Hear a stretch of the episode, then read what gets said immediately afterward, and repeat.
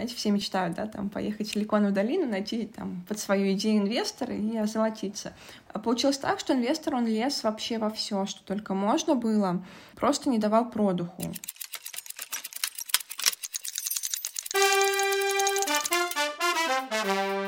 Вы слушаете подкаст «Механика партнерства». Подкаст для предпринимателей и совладельцев бизнеса. Вместе с гостями подкаста мы разбираемся в юридических вопросах, финансах и психологии партнерских отношений в бизнесе. С вами я, Оксана Остапенко, бизнес-юрист и ведущая подкаста. Сегодня у меня в гостях Ирина Дашевская, серийный предприниматель, инвестиционный консультант и специалист по экстренной помощи малому бизнесу. Ирина, доброе утро. Доброе утро. Тема четвертого выпуска – инвестиции, стартапы. Мы сегодня обсудим с Ириной, как выбрать стартап, а, какое участие инвестора в управлении будет оптимальным. И Ирина расскажет свою историю и особенности взаимоотношений с основателями проекта. Поехали! Ирина, расскажите, пожалуйста, какая у вас за плечами а, база по инвестированию? Какое образование? Расскажите о себе, очень интересно. Ну, на самом деле у меня такой э, интересный путь извилистый.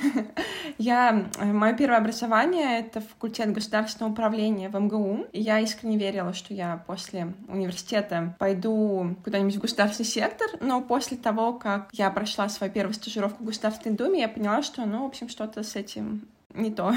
После того, как я закончила университет, я пошла работать в финансы, я работала в большой четверке, и с этого, в общем-то, начался мой путь вот в оценке, в due diligence. А после четверки я ушла работать к олигарху, к Дерипаске, я работала в компании N+.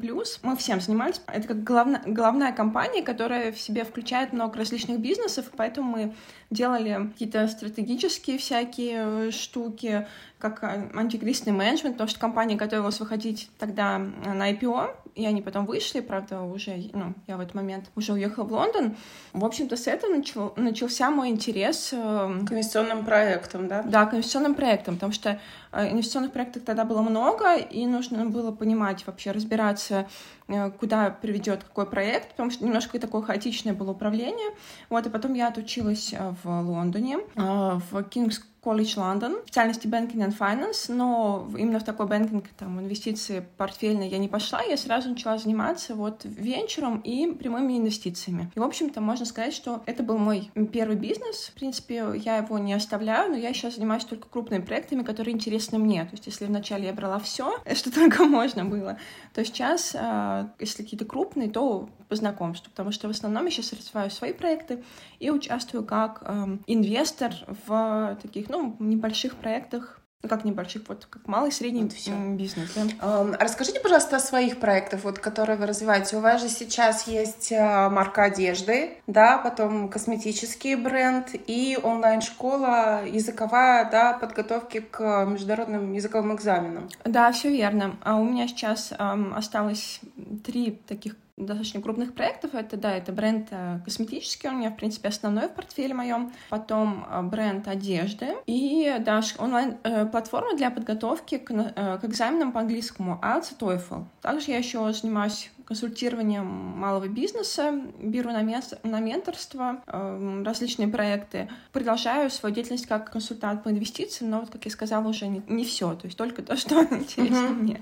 Я просто помню, вот по блогу вы же э, косметический бренд нач- начали развивать, когда еще были в Англии. А как вот э, у вас происходит э, выбор стартапа? Как вы оцениваете перспективе на стартап или нет? Где информацию ищете? Потому что у меня есть э, э, клиенты, которые, ну, у которых есть деньги, и на самом деле найти хороший да, стартап, который э, выстрелит с хорошим продуктом, у которого хорошая команда, который делает э, качественный продукт, э, и в результате которого, да, вот в результате инвестирования инвестор получит хороший доход, очень мало. Как найти? Они меня все спрашивают, если будет интересный проект, пожалуйста, дай нам знать. Как найти, да, как найти этот хороший проект? Если говорить про э, британский рынок, вот, в принципе, где большинство сделок мы делаем, там есть вся инфраструктура, заточенная под э, инвестора и под того, кто ищет инвестиции. В первую очередь это нетворкинг, то есть я, как инвестиционный консультант, я ходила на всякие различные мероприятия, где знакомилась с э, основателями. И самое интересное, это то, что, в принципе, весь стартап, он зависит от основателя. Если, даже если есть классная идея, но основатель, он там ну, какой-то несобранный, да, там, или прожигает деньги, то толку никакого не будет. И, конечно, в первую очередь нужно смотреть на то вообще, что из себя представляет сам основатель, и потом уже, что из себя представляет проект. Бывало очень много случаев, когда просто инвестор э, отдавал свои деньги, еще и вкладывал деньги в такие стартапы, которые просто через какой-то момент, ну, просто заканчивались деньги, куда-то вот там чуть ли не сбегал основатель, и на этом все. все. То есть ты всегда берешь кота в мешке. Стартап — это всегда, вот реально, это вероятность 50 на 50 выстрелит или нет. А как вот э, быть уверенным, что ты вкладываешь деньги, или это нереально? На этапе, когда э, инвестор заходит в проект, нереально оценить. Ну, хотя бы там, не знаю, вот, какие, какие показатели посмотреть, что посмотреть, какие документы запросить посмотреть. Э, вы этим занимались? Может быть, э, команда есть, э, которой можно это делегировать? Первое, вот что я бы советовала, что я всегда советую своим клиентам, это инвестировать не в идею. В идею инвестировать очень рискованно. Понятное дело, что там и прибыльность может там быть десятки там, тысяч процентов, uh-huh. но такой же риск. То есть если у вас есть, ну, если у стартапа уже есть какой-то MVP, вот этот минимум uh, viable product, то тогда тогда уже, в принципе, можно смотреть, как этот продукт вписывается в рынок. Дальше идет уже, в принципе, такой технический анализ. То есть мы анализируем конкурентов, то, как э, вписывается продукт в рынок, емкость рынка. Э, если MVP нет, ну, сейчас, как вот показывает практика, сейчас вообще никто без MVP не инвестируют. То есть у тебя уже должна, если ты какое-то приложение, у тебя уже должно быть какая-то бета-версия, да, версия какая-то, бета-версия, да. которую ты можешь показать, а не просто какая-то там идея и несколько слайдов, да, презентации. Это очень редкий случай, когда вообще в идею кто-то готов инвестировать. Единственное, единственное, в идею могут инвестировать, если это уже какой-то второй там, или третий удачный проект у этого основателя. Например, он первый свой проект там, ну, совершил экзит, да, вышел из него. В идею, в принципе, те же самые инвесторы могут инвестировать. Но это вот, опять же, единичные случаи. А где вот, ну, если, например, российский рынок рассматривать, э, где можно искать а, какие-то вот проекты, а может быть, какие-то площадки порекомендуете людям, у которых есть что инвестировать, где найти где посмотреть. Вы говорили вот про нетворкинг, э, может быть, ну какие-то клубы, знаете?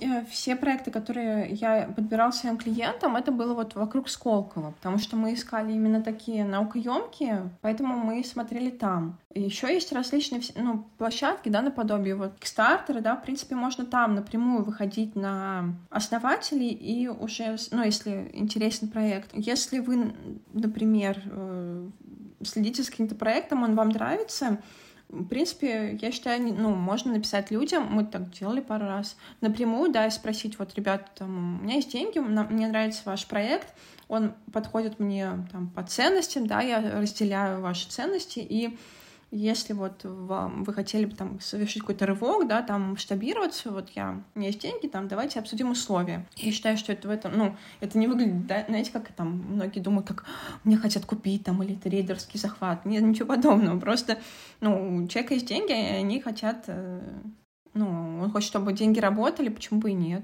Тоже эту позицию э, слышала, что даже можно ее использовать, но даже, наверное, лучше ее использовать при портфельных инвестициях. То есть люди, которые вот э, наблюдают в реальности бизнес, в который они хотят инвестировать, понимают, как, как это все работает. Даже многие инвесторы Э, не то, что там наблюдают онлайн, да, они прям ходят. Ну, например, если это какая-то торговая сеть, в которой они хотят инвестировать, они прям ходят э, в этот магазин, они общаются с персоналом. Э, в общем, вот. Э, вы же тоже, да, э, инвестируете вот в портфельные инвестиции, по-моему, маме, да, делали? А, да, да, да, я, э, ну, я инвестирую, да, и, в принципе, ну, я занимаюсь только вот э, своими инвестициями и инвестициями своих э, родственников. По сути, вот там мама, папа. По полноценных консультаций я не даю, хотя, в принципе, ну, я вот из этой сферы, да, там банки, финансы и так далее, но, но это немножко не мой профиль. То есть я делаю такие, знаете, высокорисковые портфели для всех, которые приносят там порядка 50-60% годовых. То же самое советовать всем я не могу, потому что это, ну, как бы, чем больше ты зарабатываешь, тем больше ты рискуешь. То есть не для всех э, такой риск, он приемлем. А с, с чем-то меньшим, там, знаете, пор портфель там из облигаций соберите, пожалуйста. Вот, и еще добавьте пару голубых фишек. Ну вот мне не нравится такой подход. Реально ли инвестору провести самостоятельно вот этот вот э, анализ, аналитику, да, э, аудит, э, если у него есть база, во-первых, там он опытный, он уже куда-то инвестировал, плюс, наверное, еще образовательный какой-то бэкграунд, связанный там с финансами, да, например. Реально ему самостоятельно это сделать? Ну, конечно, конечно, это все можно сделать. Другой вопрос, какой будет результат. Смотрите, когда стартап есть, да, то, по сути, у нас даже нет никаких данных для экстраполяции, да, у нас нет никаких данных там, чтобы проролить там выручку, прибыль и так далее, косты. То есть это все, это все по сути, ну, ты сидишь, смотришь аналогичные там какие-то стартапы, там аналогичные бизнес-планы, которые ты можешь найти, чтобы понять примерно, какие будут затраты на, там, на персонал, там, на софты и так далее, в зависимости от ниши. Если это производство, соответственно, сколько нам нужно на производство. Но, кстати, иногда вот в старт стартапы, которые связаны, ну, которые не айтишные, да, которые связаны с созданием какого-то продукта, инвесторы инвестируют охотнее, потому что эти деньги, они идут на оборудование, и потом, если вдруг что пошло не так, это оборудование... Заберут можно... оборудование. Да, ну, ну да, как бы его можно продать, там какую-то часть инвестиций вернуть. Что именно по поводу оценки, вот, ну, по сути, да, это такая очень обрезанная вот эта вот э, модель, да, эм, финансовая, просто вот с минимальными какими-то исходными данными, и на основании, и вот ты сидишь ее крутишь и думаешь, как она вписывается в рынок, насколько, насколько она вообще реалистична, потому что все данные, которые у тебя есть, тебе предоставляет основатель. У основателя, особенно на старте проекта, очень часто очень оптимистичные взгляды на свой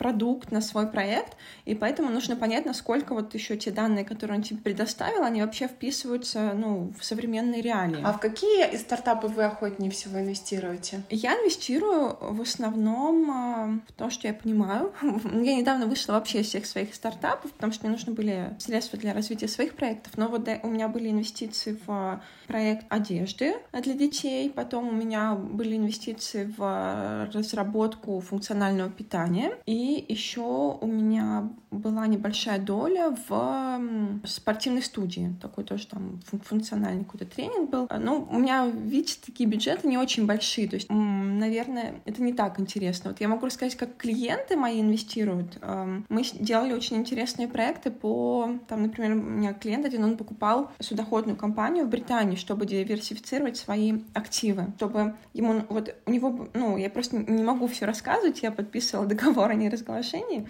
Э, но у него бизнес, он очень, ну, очень грамотный такой э, мужчина, у него бизнес состоит из нескольких таких блоков, и ему как раз для того, чтобы э, выйти на европейский рынок, ему не хватало вот такой компании. И, он, и она просто идеально встроилась в его цепочку, вот, и, в общем, у него сейчас все очень хорошо. Несмотря на пандемию, несмотря на вообще все, что происходит в мире, вот очень удачно тогда мы, ну, мы сделали эту сделку, и, в общем, прям я, я очень за него рада.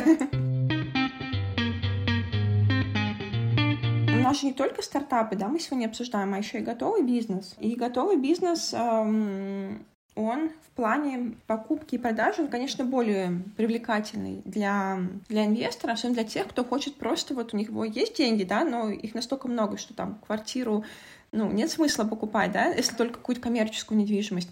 И поэтому люди хотят, чтобы их деньги работали.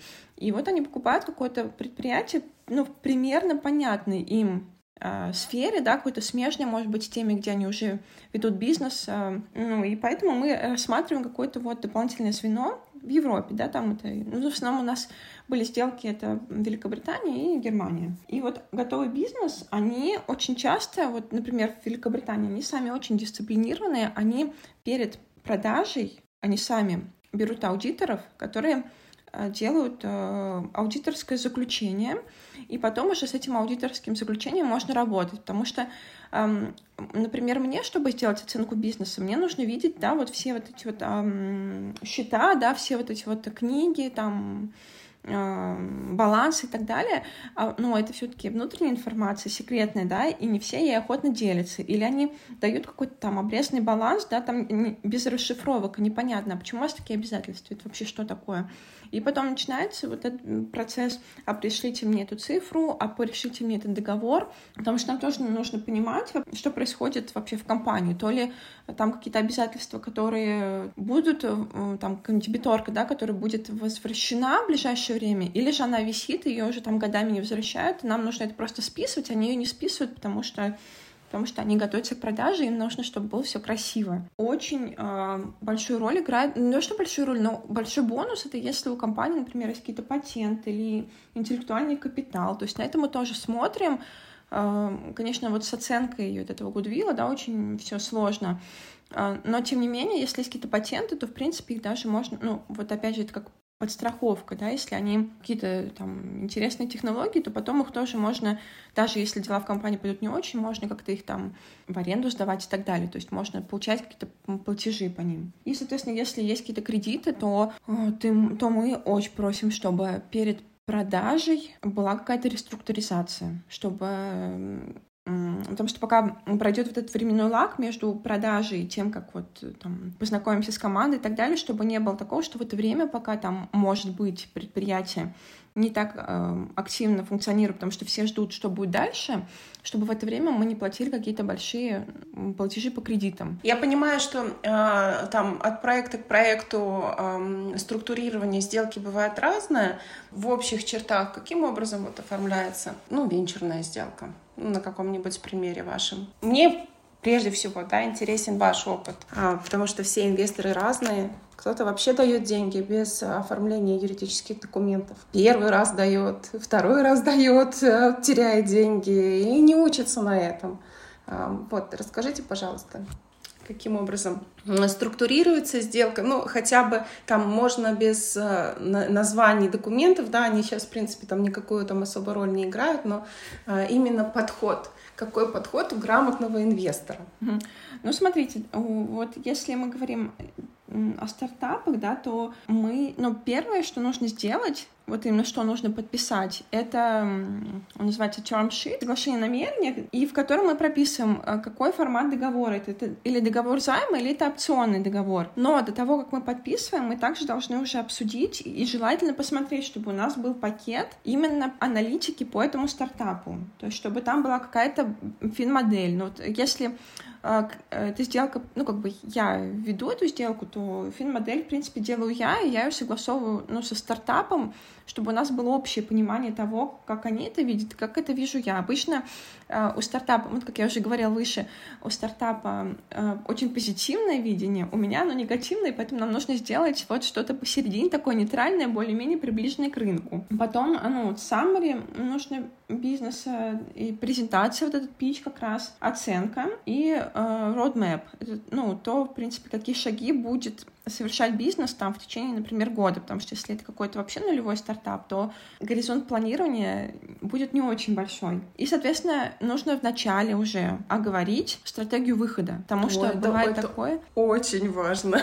Да, потому что бывает так, ну как, не то, что бывает такое, как обычно, да, все начинается хорошо, а потом в какой-то момент все идет плохо, и надо как-то вот из этого всего вылезти, желательно еще не потеряв деньги, и это очень сложно. Или же возникают какие-то вопро- там вопросы, да, там со следующим раундом инвестирования, ну и в этот момент начинаются какие-то проблемы. То есть это все, все, все должно быть описано, и чтобы и собственник был согласен, и инвестор. То есть очень часто такой вопрос — не проговаривают, и потом начинаются проблемы. Верните мне мои деньги. Вот. Еще также в э, соглашении о намерениях мы прописывали, если это какой-то стартап такой наукоемкий, да, или это, если разработка какого-то приложения, то что будет с R&D, ну вот Research and э, Development, что вот с этим делать, со всеми наукоемкими штуками, кому они потом отойдут в случае, там, если будет там закрыть стартап, да, там ликвидирован, или в случае, если инвестор захочет выйти в какой то мере. То есть это тоже нужно оговаривать, если вы инвестируете в какой-то высокотехнологичный бизнес. Если у вас там ну, просто производство, не знаю, какой-то одежды, ну, да, там, в принципе, о технологиях. Ну, есть, конечно, высокотехнологичные стартапы, которые там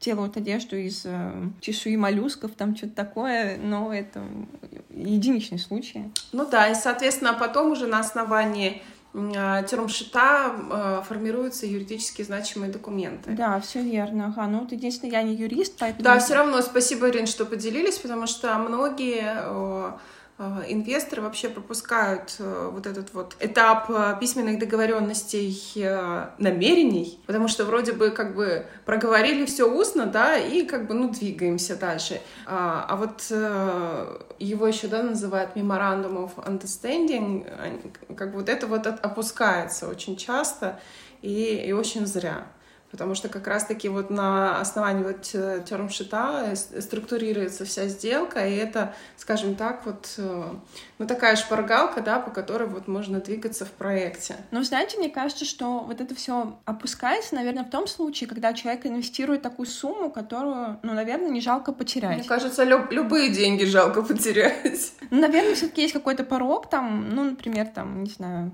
если это речь идет о каких-то миллионах там или миллионах долларов, тогда, понятное дело, уже все начинают, да, там задуматься, ага.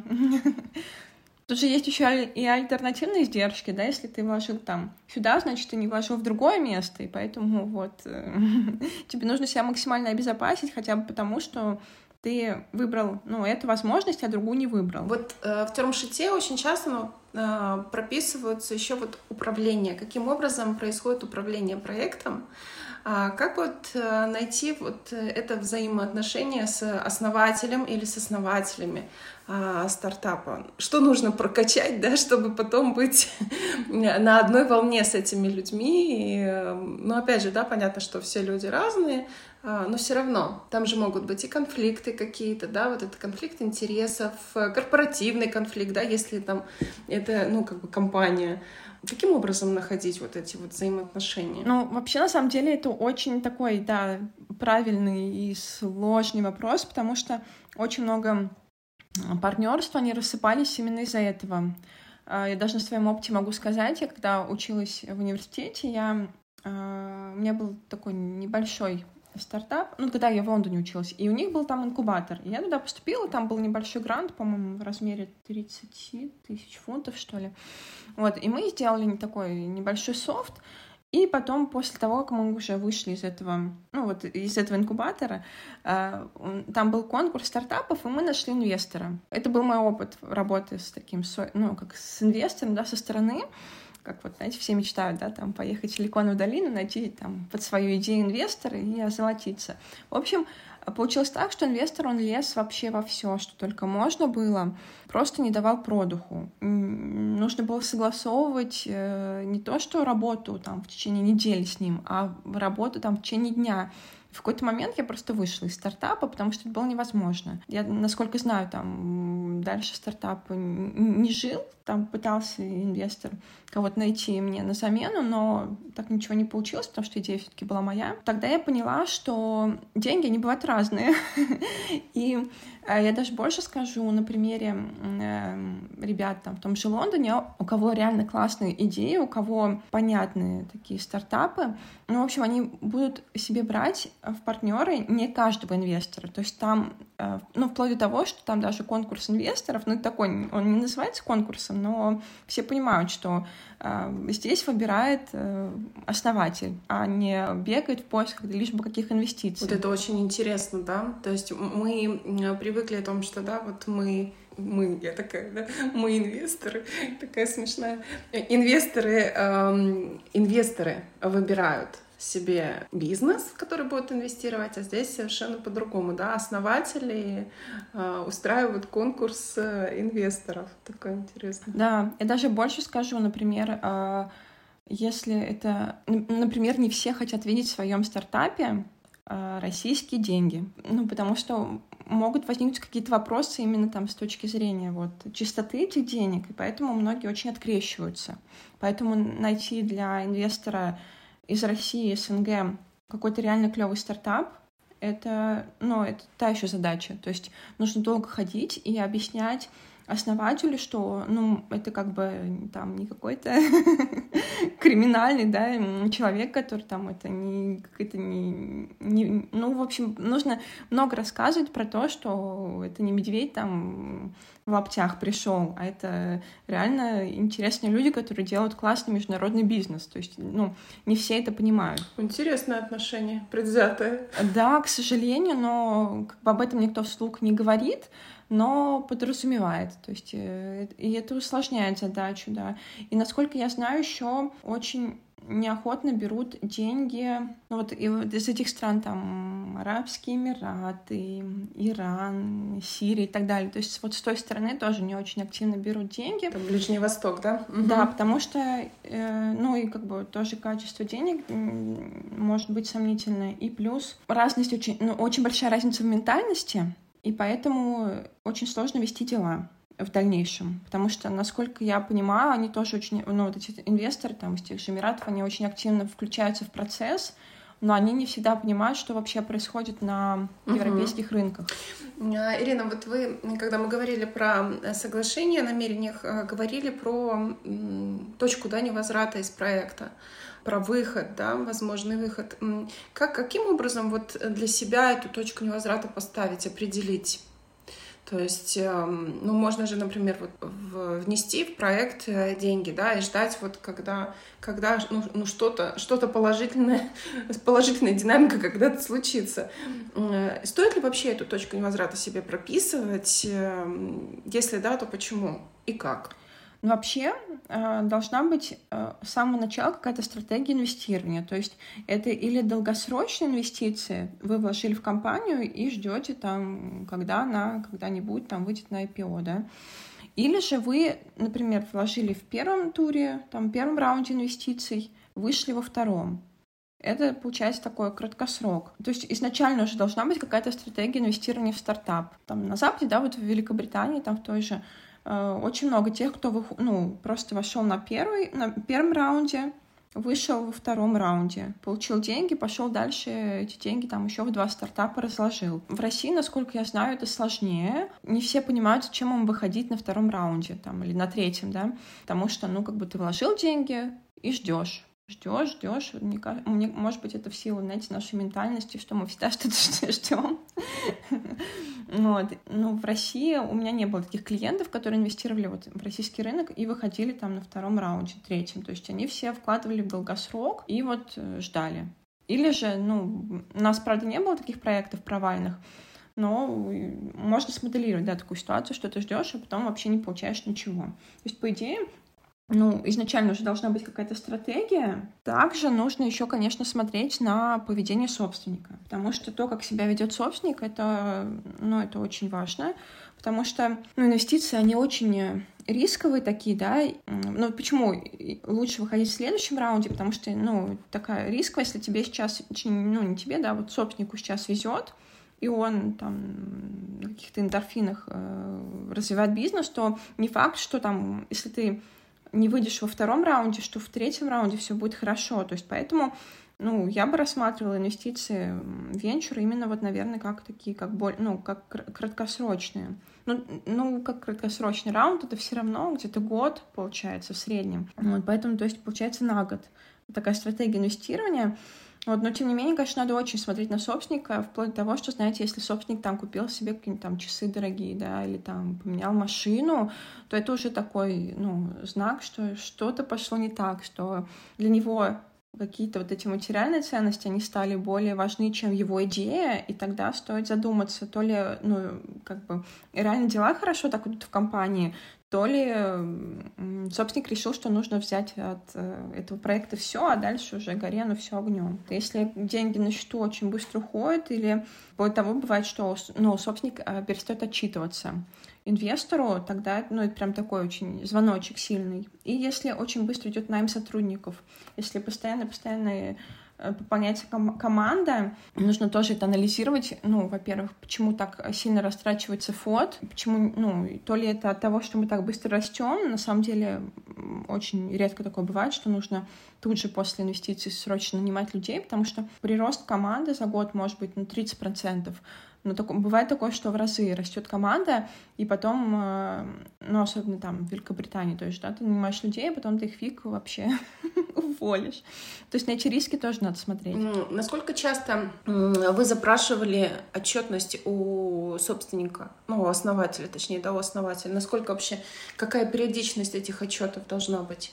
Э, с учетом того, что да, держать вот этот баланс, чтобы инвестор не лез там в операционную деятельность, э, не мешал вести э, бизнес ну, основателю или основателям, не напрягал, короче говоря. Ну, обычно, обычно это отчет ежемесячный, то есть чаще мы не спрашивали, но он должен быть в любой момент. То есть это ну, обычный excel файл, который там в облаке где-то висит, и туда собственник заполняет показатели, и раз в, ну, и, и инвестор должен открыть в любой момент и видеть ну, актуальные показатели на конец предыдущего месяца. Это вот, ну, самое оптимальное. Если мы видим, что, да, происходят какие-то изменения непонятные, да, какие-то непонятные телодвижения, тогда мы начинаем просить отчет раз в две недели, там, какие-то созвоны и так далее. Ну, просто проверить, э, ну, начинаем проверять э, собственника на, не знаю, на адекватность вообще. ну, вообще, что происходит, потому что, ну, реально бывает такое, что люди получают деньги, они думают, что это, ну, не деньги компании, да, там не деньги на развитие, они думают, что это их деньги и просто срывают крышу. Uh-huh. А какие могут быть причины выхода э, из проекта, ну, кроме того, ну, кроме тех, которые, ну, как бы прописаны, да, там, это вот стратегия, например, инвестор определил, что он инвестирует, например, на такой-то срок, какие вот возможные, ну вот из вашей практики были ли такие случаи, да, какие-то вот, ну не то, что там форс-мажор, а именно ну, какие-то вот дефолты. Еще бывает такое понятие, как кросс-дефолт. Ну, например, есть еще какие-то обязательства, да, а, например, бизнес э, их ну, не выполняет. И обычно, да, вот э, в юридических документах прописываются такие условия, что, например, если стартап э, не гасит вовремя там такие-то кредиты или, например, такие-то займы, то, соответственно, вот текущий договор тоже, да, имеет право инвестор расторгнуть и забрать там то, что он может забрать из проекта? Вы знаете, у нас такого не было.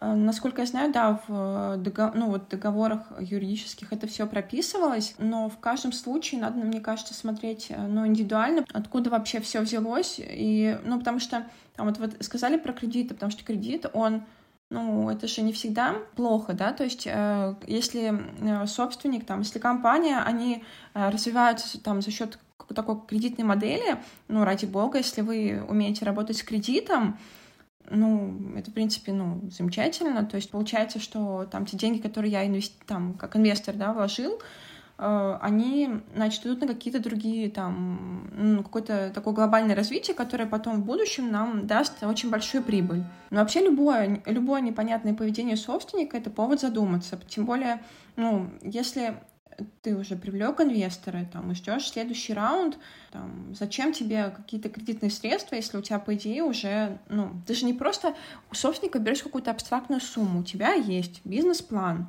куда пойдут вот эти вот все деньги, там, на развитие мощностей, там, или на увеличение мощности серверов, да, там, или на закуп закупку какого-то оборудования, на инвестиции, там, в лабораторию и так далее, то есть примерно ты понимаешь, что вот ты берешь деньги да, на год, да, тебя их должно хватить, чтобы в следующем раунде ты уже там такой весь классный, уже с, с какими-то идеями мог привлечь себе еще там следующим, ну, других инвесторов, да, и там ты уже за год повысишь стоимость компании. Как бы если нет понятного вот этой вот, как, э, ну, вот этой карты, да, дорожной, и непонятного вообще бизнес-плана, под что берутся деньги, тогда это уже, в принципе, отсекается на этапе переговоров. А еще, кстати, у нас был один такой случай, когда мы в соглашение намерения, я не знаю, если честно, как так получилось, мы не вписали то, что основатель не может одновременно вести переговоры с другими инвесторами. Я не знаю, как так получилось, то, может быть, эм, инвест... может быть, собственник, там, они как-то сами правили договор. В общем, получилось так, что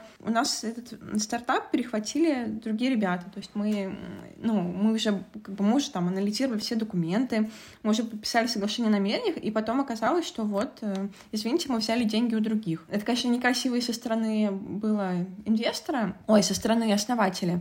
Но вот такая вот ситуация не очень приятная.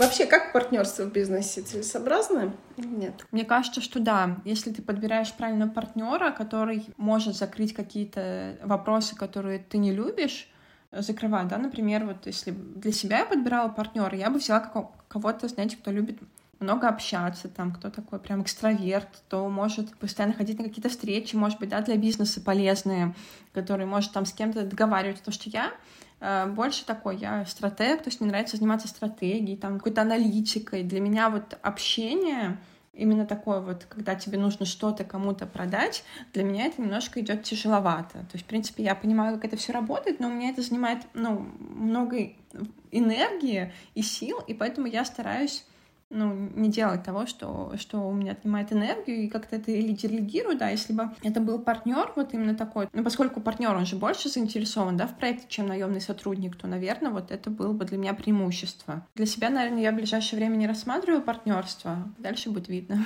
Рин, спасибо большое за интересный э, диалог, это очень познавательно, спасибо, что поделились своим опытом рассказали. Э, очень интересный ваш подход. Спасибо большое. Я надеюсь, будет кому-то полезно, потому что я считаю, что инвестиции, предпринимательство — это вообще путь к такому благо... государству благосостояния, когда люди, они принимают ответственность на себя и там или помогают как-то бизнесу, да, там, или открывают свои проекты. Это путь к счастливому среднему классу, который будет потом когда-нибудь жить в демократичной стране.